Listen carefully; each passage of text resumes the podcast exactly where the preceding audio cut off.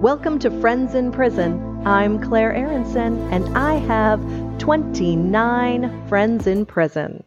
I've been writing to people in prison for five years now. And one of the very first, in fact, I, you could say the very first pen pal that I found was Juan because I wrote to five people all at the same time, and Juan was one of those five. So Juan is from California. Uh, in 1994, he was convicted of murder. He was a teenager, he was a gang member, and he was sentenced to life in prison at Mule Creek State Facility. As soon as he got to prison, he just embraced that prison culture, you know, that prison respect where you have to assert your dominance and just prove that you're the alpha. Juan didn't know how long he was going to live. I don't think he cared because he thought that he was going to spend the rest of his life in prison. What he cared about was that present moment. He cared about having the best day that he could, given the fact that he was in prison. He didn't care who he hurt, he didn't care what the consequences were. But I mean, even the very best day in prison, it's still a pretty bad day. So Juan went on like that for a little while. And long before I met him, something something changed for Juan. And like I want to know what it was. What changed him? What made him want to go from being someone who hurt other people to somebody who wanted to help other people? And Juan said it was just the passage of time, you know, being able to reflect on his own actions and his values and get to know himself. And that makes sense to me. I mean, he was also getting older. Like I said, he was a teenager. And at some point, he was living more years in prison than he had lived outside of prison. But I also think that God touched his heart. I also think part of it was him aging. I think his, you know, frontal cortex hadn't finished forming. You know, he needed a couple years just to mature and understand the consequences of his actions and, yeah, those things that are important in life. So one day, Juan decides that he's going to make a change. He decides he's going to get out of his gang even though he knew how dangerous it was. And it was dangerous. He renounced his gang and he was jumped. And I don't, he was stabbed. I want to say he was shivved because that's how he described it, but I just feel like I can't say the word shiv and be taken seriously. He was stabbed and then airlifted to a hospital. When he woke up in the hospital, he was undeterred. He wanted to stay on the straight and narrow. He wanted to continue with this change in his life. So he gets back to the prison. He reached out to religious organizations. He sought a prayer partner. That's how I got connected with Juan. He's going to mass. You know, unless there was a fun basketball game that he could join in on at the same time as church. But we all still have our temptations. You know, nobody's perfect. Um, but he really changed the way that he looked at other inmates also. If tempers were starting to flare, Juan would just bring down all the tension in the room and just keep things from getting out of hand. And he really has a soft spot for older inmates. He would make sure that they had a safe place that they could go and play basketball, you know, because there are those guys, like I said, who are in that prison culture who will just push somebody down just to prove that they can, you know, just to exert power over another person. But Juan would look out for these guys and he would also let people know, hey, those those guys have friends. Don't mess with them. We're we're friends. So that those people who are a little more vulnerable weren't going to get hurt when Juan was around. So Juan continued, even though he's had this change of heart, he continued to believe that he was going to live his whole life in prison. He had gone before the parole board several times and always been denied. But six months ago, he went before the parole board and they approved him for release. And it is just the most exciting time. Um, Juan has been in prison for 29 years, since 1994, almost 29 years. Both of his parents are still alive. They are excited to welcome him home. They are supportive of him. And I just think that he has an awesome opportunity to just to live his life. And as exciting as this time is, um, because I mean, like when I say this time, I mean right now. Uh, for security purposes, he can't say, or they can't tell him exactly when he's going to be released, you know, um, until just before he's released.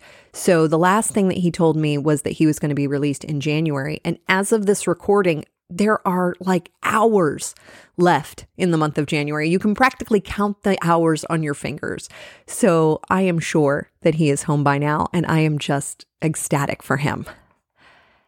That being said, being released from prison is also a very scary time. He is going to face temptations that he never faced in prison. He is going to face disappointment that he never faced in prison and judgment from people that meet him that find out where he's been for the last almost three decades. And he's also going to face paranoia that people are judging him, whether they are or not. And I don't know, a lot of them are going to be judging him, right? I mean, I was judging people. Here I was, somebody who wanted to write to people in prison, and I automatically assumed I wasn't going to have anything in common with someone who was convicted of murder. You know, this was not going to be somebody I could relate to. I wasn't at all looking for somebody who had that kind of background. But then I saw Juan's profile and he was clever, you know. Um, he just had this line that said that he was living in a gated community and would love if a pen pal could come and visit sometime. So I thought, you know, and he had a picture of himself with a dog. So in these years that have followed, Juan and I have read books together and talked about the Bible and other philosophies. We've talked about dogs and basketball and television shows. So I have been really fortunate to have a friend like Juan. And like I said, I could not be more excited that he is going to get out of prison.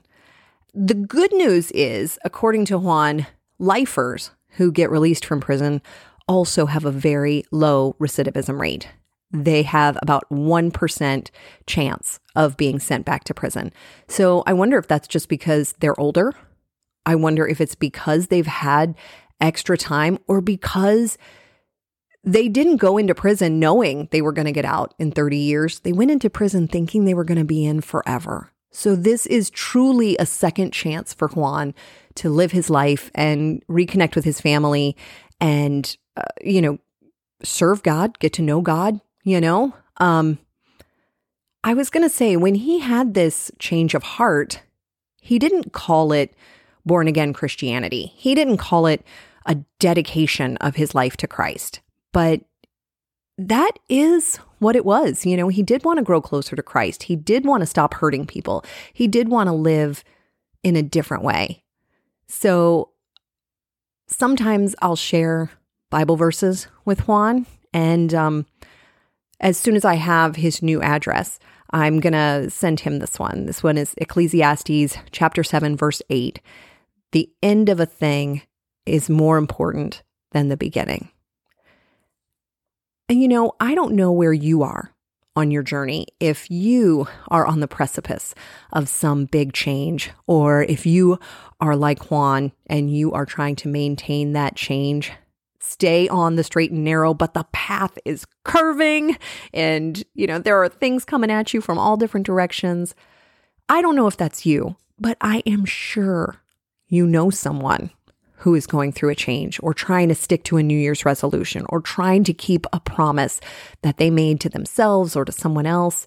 Somebody who needs your support right now, somebody who needs to hear that you're proud of them or have you ask them how you can help right now. Somebody who needs you to shower them with prayers.